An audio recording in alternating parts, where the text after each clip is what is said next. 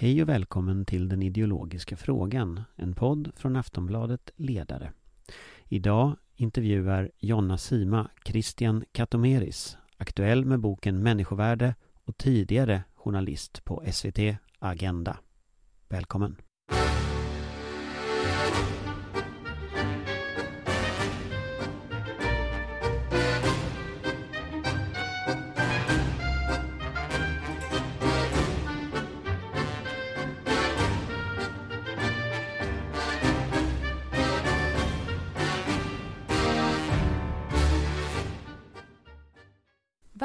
Välkommen Christian Katomeris. Tack så mycket. Till Aftonbladets specialpodd här. Du har arbetat som journalist inom public service i över fyra decennier. Ja, usch. Eller jag menar, det är jag tacksam för. Det har varit roligt också. Ja, de senaste 30 åren som reporter på SVT om jag räknat rätt. Ja, redaktör också på redaktör. ett antal program. Mm. Många känner nog igen din röst om inte annat. Mm. Eh, och du har ofta arbetat med frågor kring migration och kort sagt eh, invandring. Mm, det stämmer.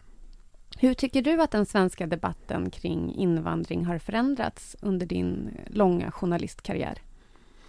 Um, om man ska tala om debatten i, i mitt eget yrke um, så tror jag att det har skett en förändring på vissa sätt.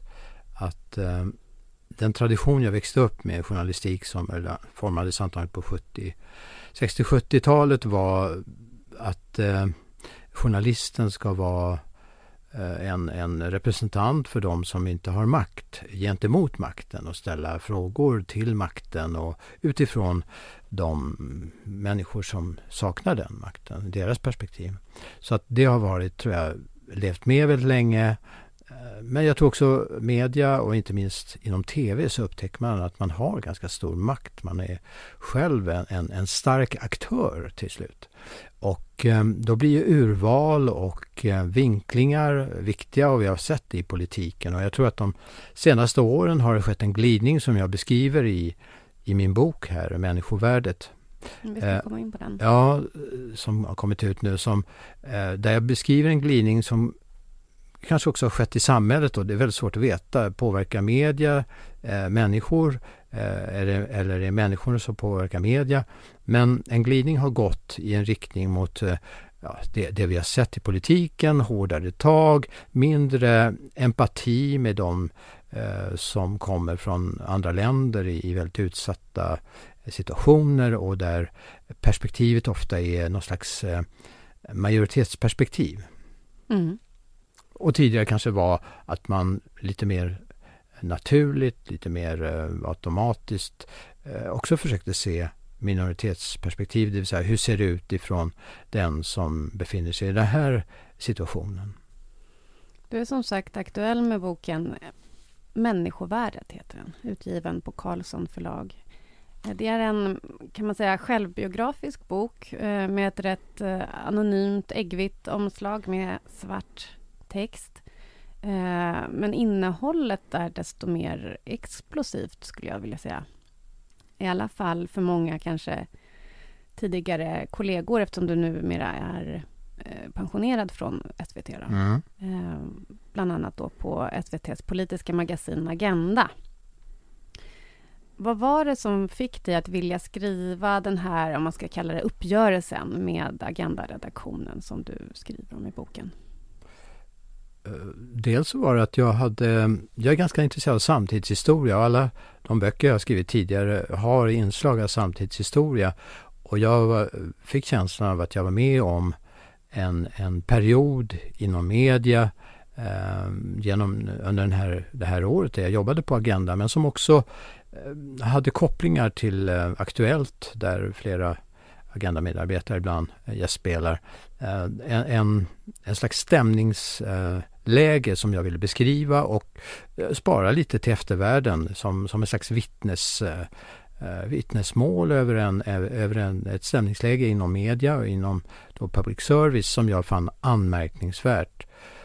Och när jag säger då anmärkningsvärt så, så menar jag kanske lite mer än så. Du pratar om explosivt. Jag, jag tycker det kanske är lite överdrivet men men det är i alla fall att jag tyckte att det här gick utöver vad public service eh, Eh, ska hålla sig till. Att det var lite, det är därför jag kallar det här kapitlet som jag skrivit om Agenda för en politisk agenda. Att jag upplevde en politisering av, av, av programmets vinklingar och frågeställningar som, som jag tyckte vi skulle hålla oss lite mer, ha lite mer integritet i, i relation till.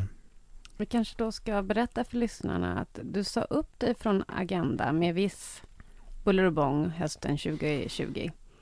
Jo, det stämmer och eh, jag gjorde det, det var liksom mer som en droppe eh, som, som eh, ja, bägaren liksom det rann över. All, eh, det blev för mycket som hade lagrats och jag redan ganska tidigt stadium upptäckte jag saker på Agenda som gjorde att jag började anteckna. Och så min, min min, mitt kapitel där eh, handlar inte om tusen anklagelser utan är mer en redovisning av interiörer från, från redaktionen som jag har antecknat saker som jag då eh, fann anmärkningsvärda. Och eh, eh jag kände att jag är för långt ifrån de här kollegorna som, som i vissa stycken i alla fall har drivit en, en linje som jag inte känner är i överensstämmelse med public service. Men sen är det också så att jag, jag hade ju en, en, en bra tjänst som utrikesmedarbetare. Ja, det var som utrikesmedarbetare. Jag gick också till Agenda under ett år.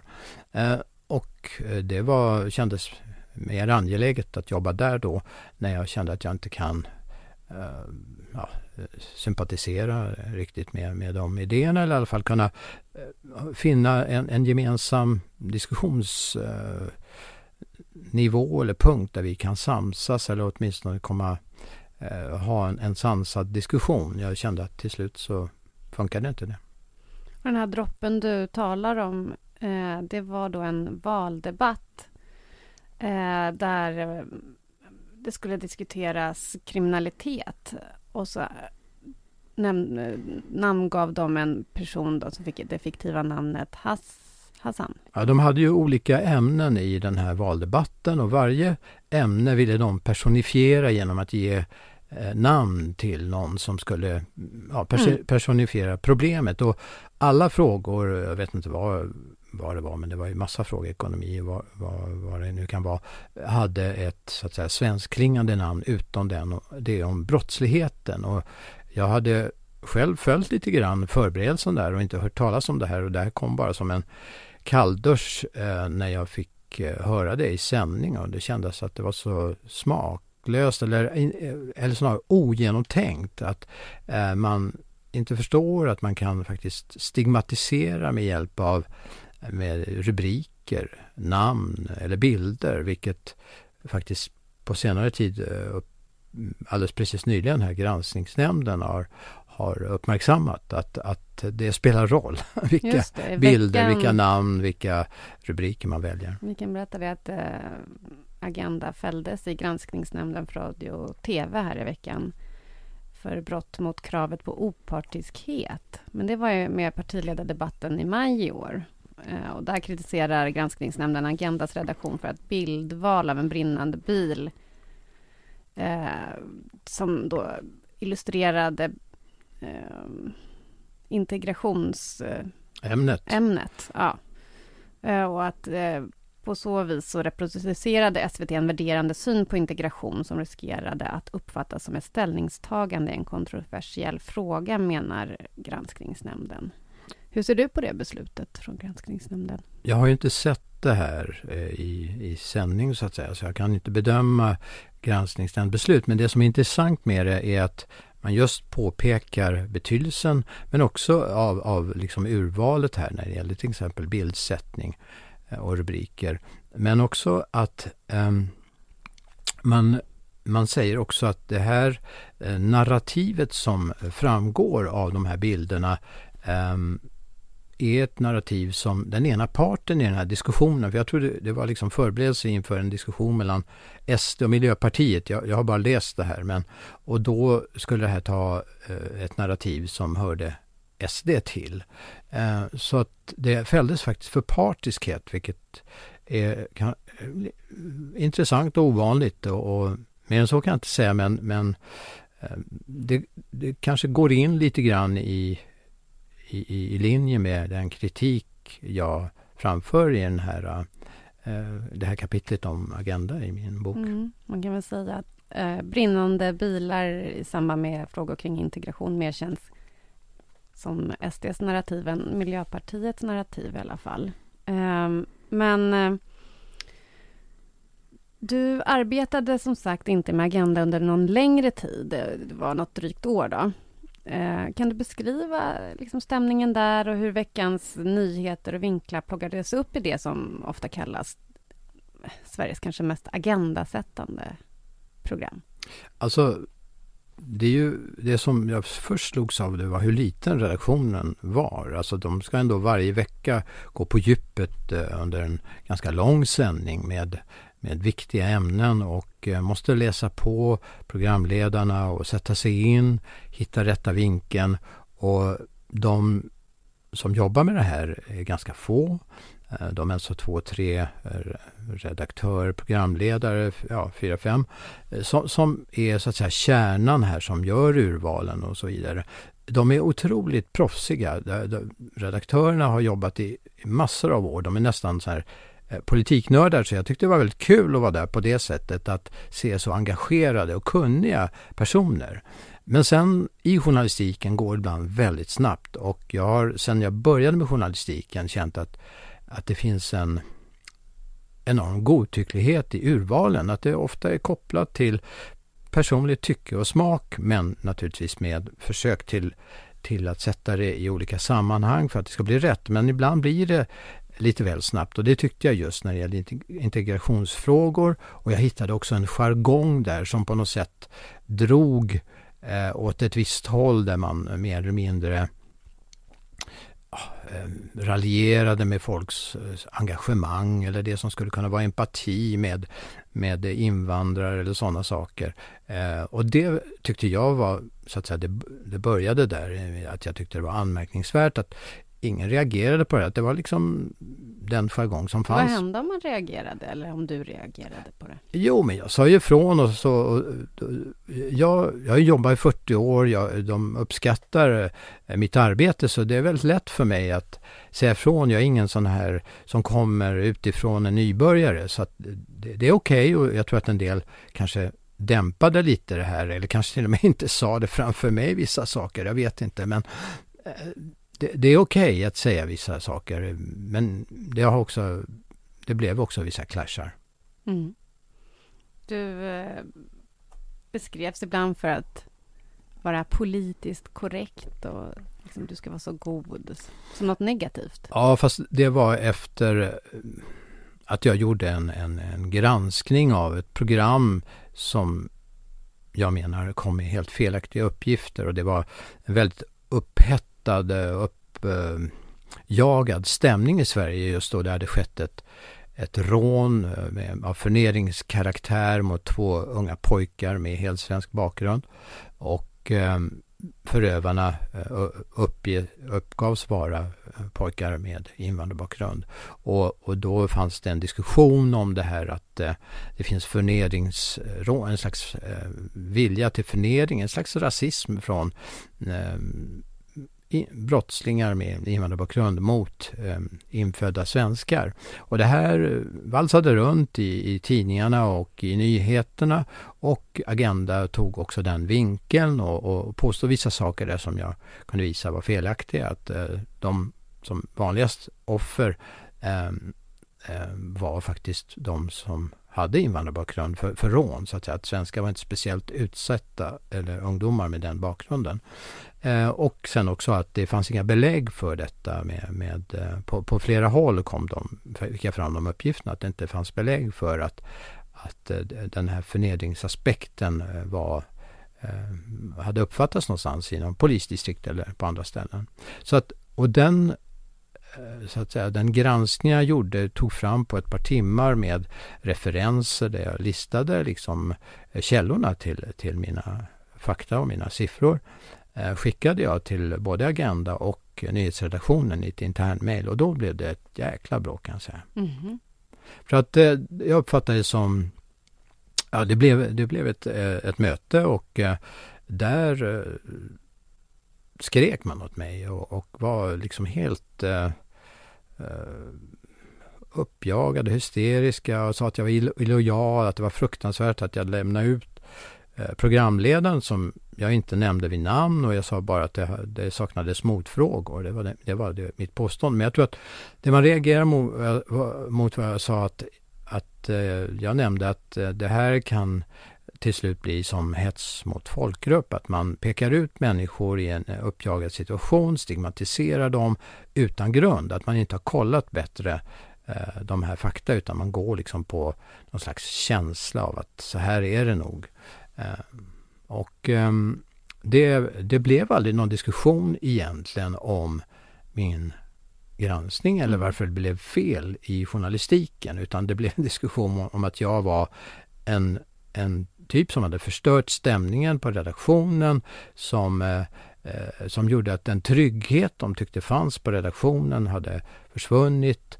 Eh, I alla fall var det ett par som, som nämnde det här, men det var man gick på med väldigt hårt eh, och, och så vidare. Och det här var ändå ett internt mejl?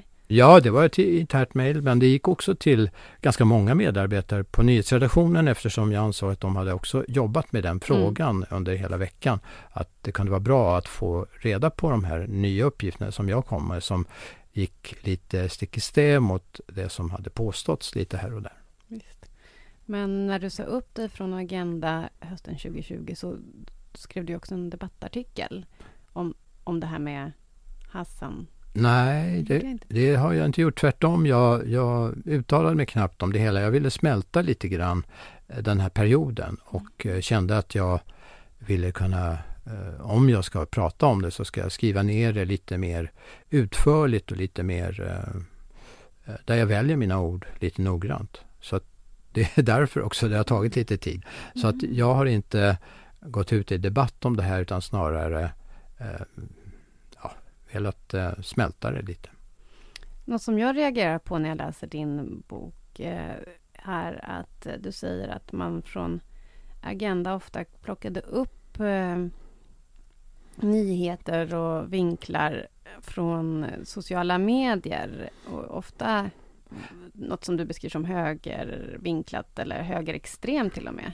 Jag ska inte säga plocka upp, men det kommer alltid en, en någon röst som sa, men samtidigt ute på eh, sociala medierna så är det väldigt många som tycker så här. Alltså det var hela tiden någon slags nästan komplex inför de här sociala medierna, som om verkligheten pågick där ute. Och jag tror att flera av de här journalisterna är, är människor från medelklassen, den vita medelklassen, som ibland kanske inte riktigt känner att de har lite koll på vad alla eh, ja, vad det finns för strömningar i samhället. Och journalisten måste ju vara på ett sätt opportunist och, och, och följa med lite eh, vad som händer. Och där upp, upplevde jag att man gav väldigt stor vikt till de här opinionerna som då uttrycktes på eh, sociala medier som ibland var styrda av, av, av liksom mer mekaniskt och så vidare. Och som ofta kom från då det här eh, vad ska man säga, invandringskritiska hållet och, och de som också attackerade Agenda ibland, eller snarare eh, public service eh, genom att eh, påstå att vi alla är vänsterjournalister. Och jag tror att det, den här, eh, vad ska man säga, eh, de här opinionerna som man då tog del av skapade lite komplex, att man var rädd för att, att göra fel och att man måste ta det här till eh, i beaktande, vara väldigt försiktig med det där och eh, också kanske då lyssna på det mer. Och det kan delvis ha bidragit, tror jag, till den, den här typen av vinklingar som, som vi ofta fick. Frågor kring ja, men etnicitet, migration, invandring, men även eh, rasism är ju ämnen som du har varit besjälad av under eh, hela ditt yrkesliv. Hur kommer det sig? Jo, jag är barn och barnbarn till migranter, säger man nu för tiden, till människor som har både utvandrat och invandrat. Och de har gjort det av eh, ekonomiska skäl i min familj. Det är farfar som eh, utvandrade från Grekland, farmor och hennes familj från Italien och pappa växte upp som barn till invandrare i Frankrike. Så jag har en, den här, och de, och de berättelserna de, de hade om migrationen, de här umbärandena de hade. Det var inte enkelt att, att leva till exempel i, i Frankrike som varken som barn till invandrare eller, eller som äh, pappas föräldrar. Äh, de har jag haft med mig och när jag började journalistiken på radions invandrarredaktion så blev jag jätte Eh, tyckte det var otroligt intressant det jag fick hålla på med på heltid med de här frågorna. Föra forskning och eh, läsa om, om eh, olika erfarenheter. Och, eh, så det, den frågan har följt mig hela livet. Det har varit en, en, en slags nästan litet universitet kring de här frågorna för mig. Att få eh, ge mig in i det och förstå delar av min egen historia på det sättet. Ehm, I boken här så beskriver du också en känsla av att eh, inte känna dig riktigt eh, avslappnad och trygg på public service. Förutom då när du arbetat på de, som du säger, multietniska programmen på SR och SVT.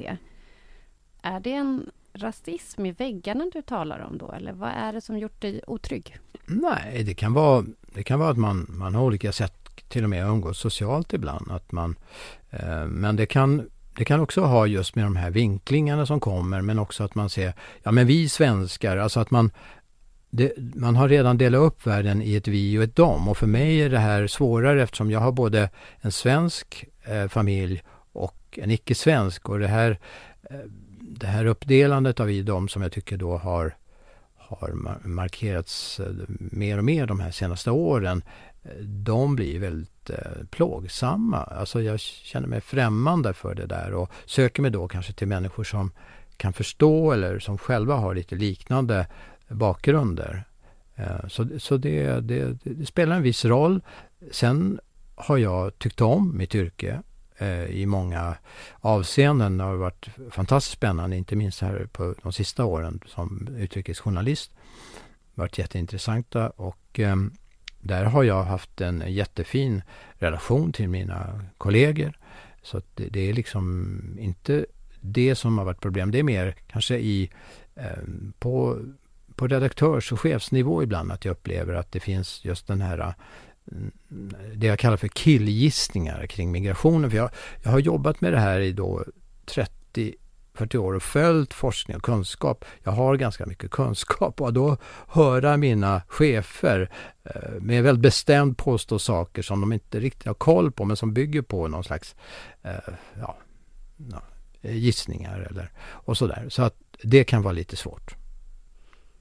Men du var också engagerad i ett projekt som inspirerades av Aftonbladets eh, Dokumentet när ja. kvinnor här på redaktionen reagerade på eh, machokulturen på tidningen på 70-talet. Det stämmer. Eh, men vad handlade det projektet om på public service som du jo, var med det, det var så här att när på Sveriges Radio så kom det ett upprop av, av unga eh, medarbetare med invandrarbakgrund och eh, det blev ett riktigt ramaskri från ledningen på SR. De mer eller mindre tystades. De pratade, det kändes nästan som yrkesförbud att de inte skulle få ta, eh, jobba med ämnen som rasism eller liknande.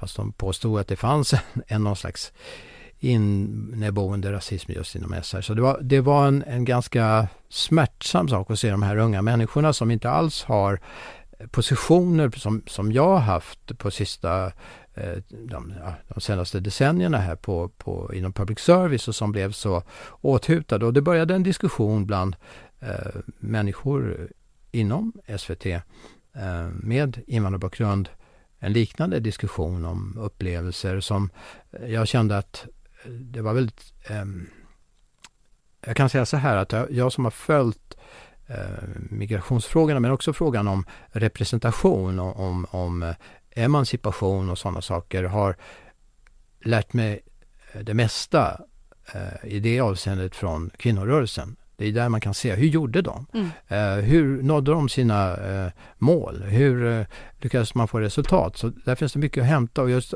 Aftonbladet var så häftigt för att det var en sån spontan eh, rörelse som skedde och till slut hade man fått nog. Man liksom satt eh, näven i bordet och så la man fram de här papperna där man eh, satte ihop sina berättelser. Så, så jag föreslog då till många av de här mycket yngre medarbetarna att man kanske skulle sätta ihop det här.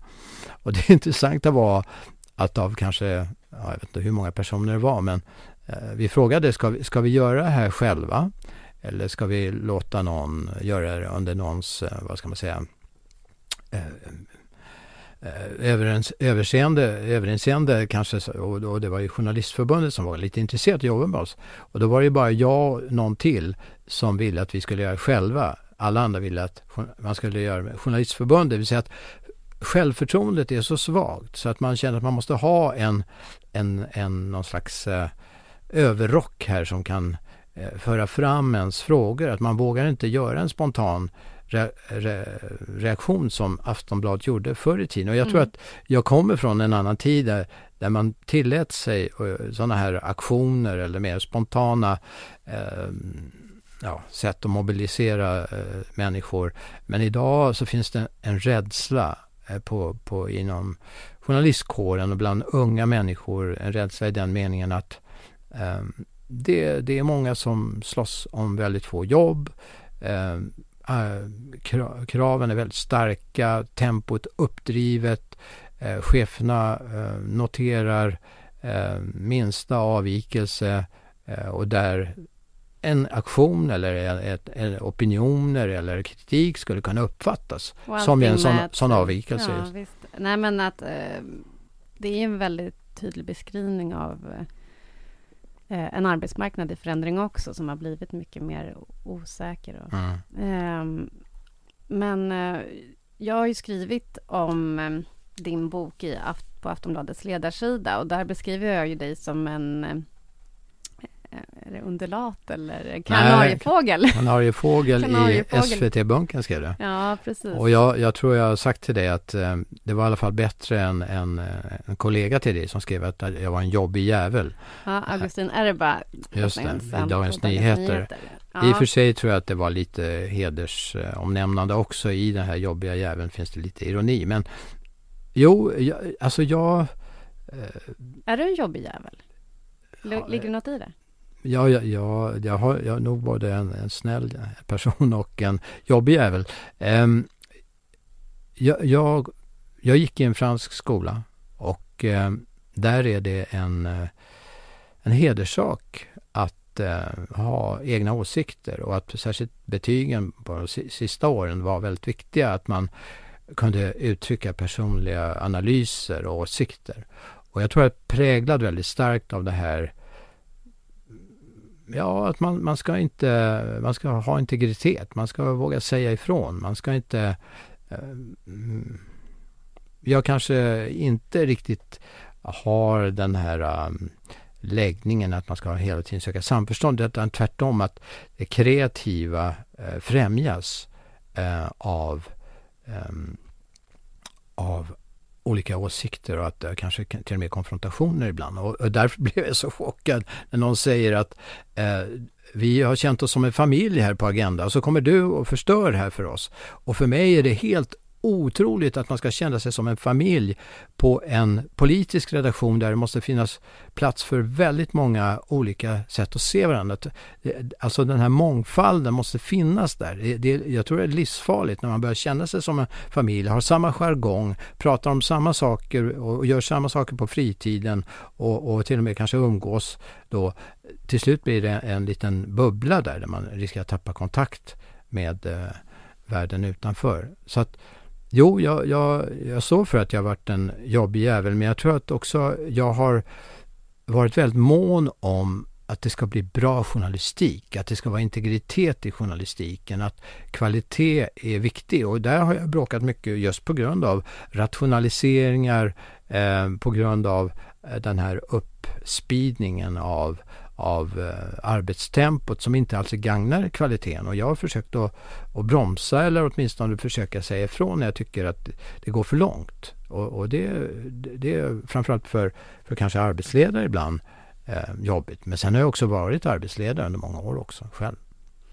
Det ska ju sägas att det inte bara inom public service som man har problem med representation och kring just de här eh, problemformuleringarna som du tar upp. Ehm, eh, att det är väldigt ofta homogent och sådär. Det har ju vi också på Aftonbladet utmaningar med. Eh, men jag tycker det är intressant det här med, med kanariefågeln, att man eh, från arbetsgivarhåll eh, snarare nästan vill tysta den istället för att lystra till den, om man säger så. I alla fall är det min uppfattning utifrån att just eh, SVT och SR har slagit ifrån sig kritiken ganska kategoriskt. Um, dels det där upproret som, med, som du var involverad i med många yngre kollegor med, med utländsk bakgrund.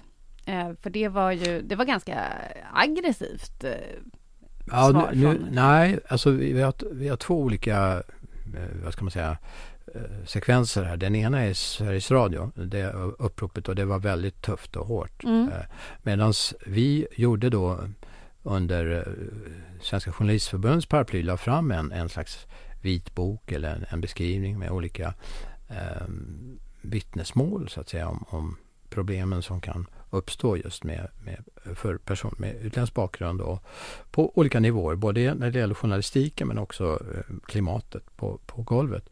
Och där fick vi lämna över det här eh, liksom på något formellt sätt till arbetsledningen på SVT som inte alls reagerade så som SR-ledningen. Jag tror de förstod att man, man hade gått för långt och jag tycker att de har en större klokskap i, i alla fall i den här frågan i arbetsledningen på SVT. Men sen vad, vad man gör av det när man lämnar över en sån här dokumentation det, det är svårare att säga för mig idag om, om det har betytt så mycket. Men jag tror att det har ändå gjort att, att man förstår att man kan inte bara eh, lunka på som, som det har gjorts i nästan decennier inom public service när det gäller rekrytering av människor med olika bakgrund också, både socialt och, och, och liksom med, med, med eh, ja, nationell eller annan bakgrund, kulturell. Ja, nej men tänkte också på den här typen av reaktioner som kom efter min eh, ledartext om din bok, där jag lite tillspetsat hade en rubrik om att eh, Agenda hade gjort så att eh, partiet Nyans och Sverigedemokraterna växte, eller blev vinnarna i årets val. Jag tror det är värsta anklagelsen man kan, kan ge en, en, en chef på en, en redaktion som har som uppgift att vara, eh, vad ska man säga, eh, opartiska. Mm. Eh, för att det, det är liksom, eh, så att... Men jag menade då att, att man hade då varit med och varit agendasättande i det här narrativet, att nästan svartmåla då eh, invandrare eller muslimer också framförallt Eh, och eh, eh ja, men, delvis då köpt Sverigedemokraternas narrativ. Eh, så ja, de blev ju väldigt upprörda. Ja, och det är det jag menar. Alltså när du går på med just den typen av anklagelser, lite grann som när jag antydde att, att mina kollegor riskerade att stigmatisera människor. Då, då blir det, jag tror att det blir liksom det slår tilt och man är inte beredd att, att, att pröva frågan ens eller att ställa sig frågor eh, självkritiska frågor om journalistiken och så vidare utan det blir bara att man vill försvara sig och, och liksom kanske skydda varumärket så som mm. i detta fall Agenda. Ja, för att de svarade ju då i DN Kultur, framförallt mig då tror jag, ehm, och eh, sa att kritiken var dum och ja. missvisande och ja. den var ju totalt en renons på någon slags självkritik. Eh, utan... Eh, men, det, som, det, det, som var anmärkningsvärt med, med deras svar var ju att eh, de, de sa just att du sa att det var missvisande för de har minsann massor av frågor som de tar upp men de kom inte med något belägg för det här. Eh, det, är väldigt lätt för dem att gå igenom och göra en liten inför en sån här debattartikel att försöka Eh, ta reda på liksom proportionerna på olika ämnen som kan säga då att du har helt fel. Men faktum är ju att eh, eh, tidningen ETC gjorde ju en, en ganska noggrann granskning för något eh, år sedan tror jag det var, eh, som visade att det här narrativet, lite högernarrativet, var ganska kraftigt rep överrepresenterat i alla fall i, i alla fall när det gäller ämnesurval. Så att um, man väntar fortfarande att de ska komma med något, um, ja, med något annat kanske som är lite mer faktabaserat. Utan det, det är typiskt uh, som jag upplever den här typen av anklagelser som man inte riktigt kan eh, ta till sig för det är för eh, jobbigt helt enkelt. Mm, det var samma sak nu när granskningsnämndens beslut kom eh, där man fällde det här inslaget och hur man skildrade integrationen med brinnande bilar. Att eh, det var inte heller någon självkritik då från Mikael Kusera som är ansvarig utgivare där på Agenda, utan eh, det var mer, det enda som han beklagade var att man blev fälld. Det var aldrig kul. Man, Nej, Nej och, och, jag måste ju säga ändå att vår journalistkår är inte alltid exemplarisk när det gäller självkritik, när det gäller att uh, granska sig själv och så vidare. Eh, och, och, vi har inte riktigt fattat, tycker jag, att eh, vilken, vilken makt vi har, vilka, eh, liksom vilken institution vi utgör till exempel i public service. Att det, det krävs, tycker jag, lite mer ödmjukhet eh, än bara de här slå ifrån sig. Och just att man det är lite arrogant faktiskt. Det är, det är maktens arrogans ibland att svara på det här sättet. Att inte ens titta på? Kan det finnas någon, någon anledning att vara självkritisk? Något som jag som kanske är lite känsligt så, men jag tänkte du har ändå arbetat i public service-tjänst i, vad var det, fyra decennier. Mm. Och sen så i, i, den här artikeln då som eh, Ann Lagerkrans som är högsta chef där på SVT och, och Mikael Kusera skrev i DN Kultur så så tog de upp eh, ja, men min ledartext och även den här Augustina Erbas recension av din bok.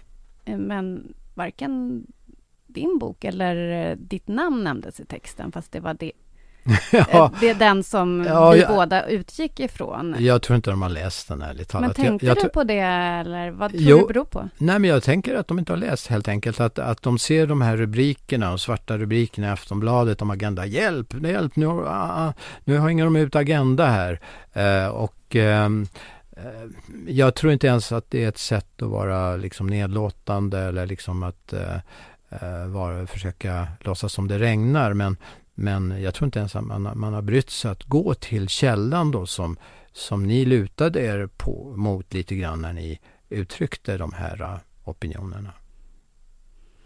Så här till sist då. Um, vad är dina förhoppningar om att äh, både public service men också vi andra inom media ska förändras och äh, ja, men faktiskt locka fler unga journalister ur till exempel både arbetarklassen, minoriteter och med flyktingbakgrund?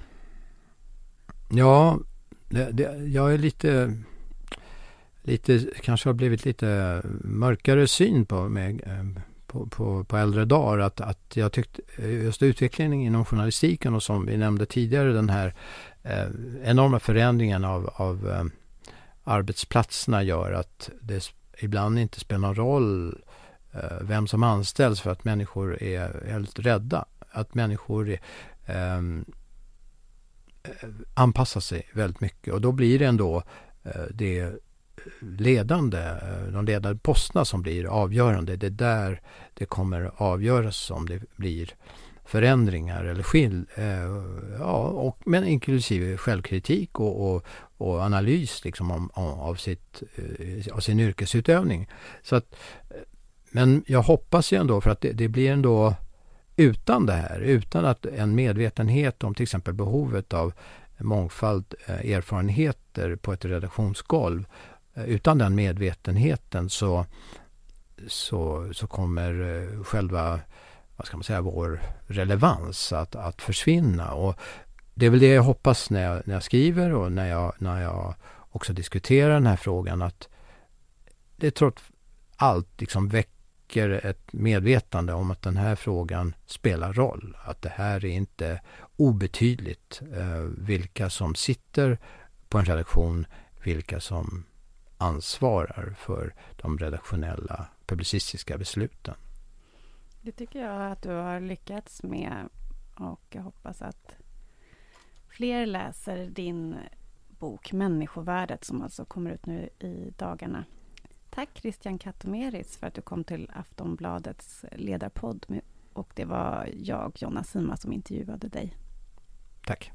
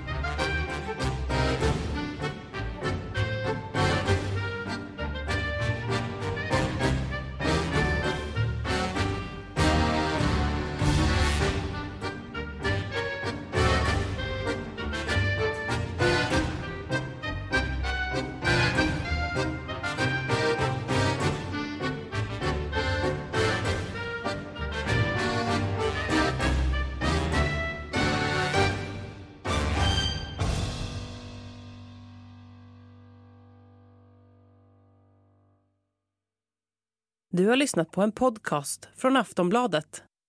Ansvarig utgivare är Lena K Samuelsson.